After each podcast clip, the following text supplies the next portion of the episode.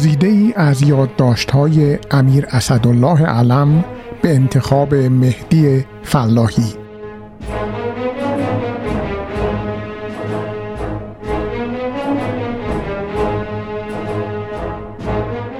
سهشنبه دوازده اسفند 1354 عرض کردم اقبال به عرض میرساند نفتی ها به جای این چهارشنبه چهارشنبه آینده می‌خواهند بیایند و می‌گویند می‌خواهیم مطالعات کاملتری بکنیم. استدعای شرفیابی دارند. فرمودند اگر شرایط ایران را بی کم و کسر پذیرفته باشند آنها را میپذیرم و الا خیر. ارز کردم غیر مستقیم خبر دارم که امیدوارند در شرفیابی آنها مطالبی را به عرض برسانند که شاهنشاه هم قبول فرمایند. فرمودند ارواح ننهشان خیر.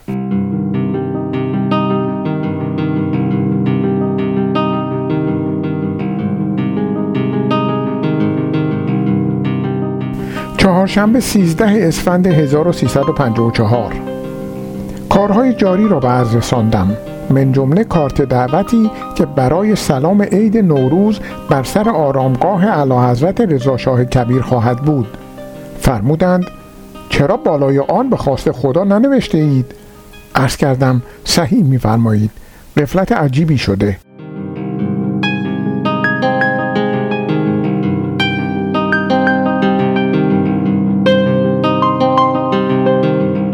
مرخص شدم. به کارهای جاری رسیدم. من جمله رئیس شرکت راکول امریکایی را پذیرفتم. شرکت بسیار بزرگی است با دو میلیارد دلار عملکرد در سال. این شرکت فعلا مراقبت مکالمات خلیج فارس را با ما کنترات بسته به مبلغ 600 میلیون دلار. البته ما با این قرارداد پلیس واقعی خلیج فارس می‌شویم. بعد از ظهر نیز تماما کار کردم. من جمله برای تأسیس تاریخ شاهنشاهی جلسه ای با نخست وزیر رئیس مجلس سنا و رئیس مجلس شورا و چند نفر از معاونین دربار داشتم. توضیح قرارداد مورد اشاره در زمستان 1353 بسته شد و هدف آن ایجاد تأسیسات شنود الکترونیک برای مراقبت مخابرات نظامی و سیویل در سراسر خلیج فارس بود.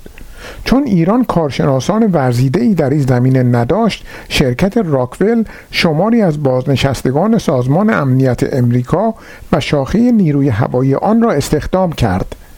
به درخواست شاه این قرارداد محرمانه بود ولی در پایان ماه می 1975 بهار 1354 روزنامه نیویورک تایمز آن را فاش کرد.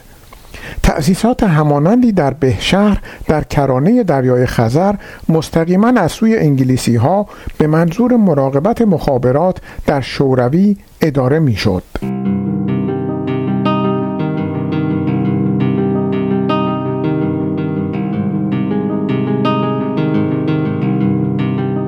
پنجشنبه 14 اسفند 1354 عریضه والا حضرت اشرف را تقدیم کردم با دقت ملاحظه فرمودند. فرمودند به رئیس سازمان برنامه و همچنین نخست وزیر تذکر بده که ما می‌دانستیم شما می‌خواستید نیروگاه برق نکا در مازندران را که یکی از بزرگترین قراردادهاست به فرانسوی ها بدهید و حالا آلمانی ها ارزانتر بودند کارشکنی می‌کنید. خیلی تعجب کردم. عرض کردم نخست وزیر و رئیس سازمان برنامه خیلی خواهند ترسید. فرمودند باید بفهمند که همه جریانات را ما می‌دانیم.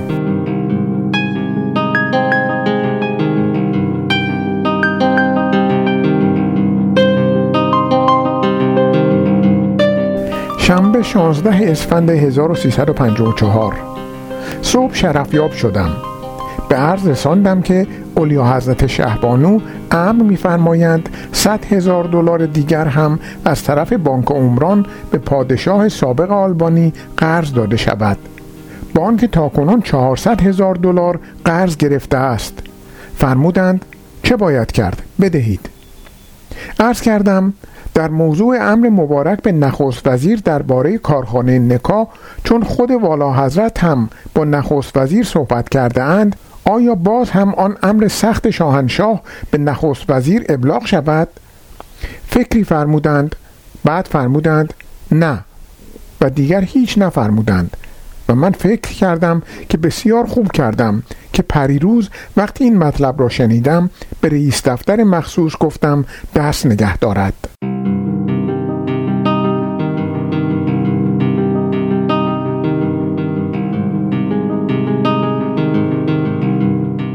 عرض کردم والا حضرت شهناز ضمن فرمایشات مختلف که به من امر فرمودند ده میلیون تومان هم اضافه برداشت از بانک عمران می‌خواهند.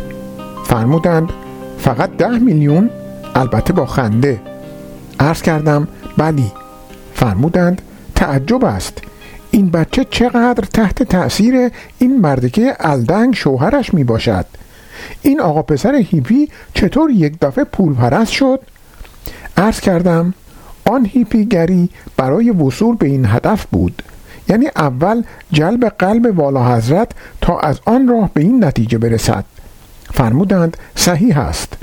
عرض کردم ولی به هر حال کارهای خلاف قاعده نکنند ما حرفی نداریم.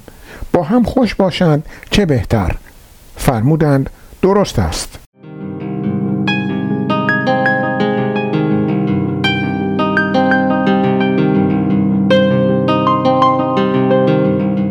سر نهار رفتم که جیمز کالاهان وزیر خارجه انگلیس شرفیاب بود. صحبت های متفرقه شد. چون مطالب اساسی را در شرفیابی قبل از ظهر صحبت کردند. سر نهار مرتکه احمق شروع کرد به تعریف کردن از من و از خانواده من و کاردانی من و بالاخره طرف اعتماد بودن من از طرف ذات اقدس همایونی. شاهنشاه با کمال آقایی تایید فرمودند. اگر در زمان اعلیحضرت رضا کبیر چنین پیش آمدی می‌شد یقینا ظرف هفته های آینده کلک من کنده بود. بعد از ظهر با آنکه کمی ناراحت بودم به دیدن یک دختر خانم ایرانی رفتم که گفتند هنگام تنگ دستی در عیش کوش و مستی کین کیمیای هستی قارون کند گدا را. دو ساعت بسیار خوش گذشت. سر شام رفتم. مطلب مهمی نبود.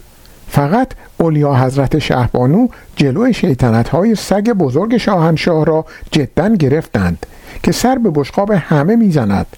شاهنشاه فرمودند چرا اینطور می‌کنی؟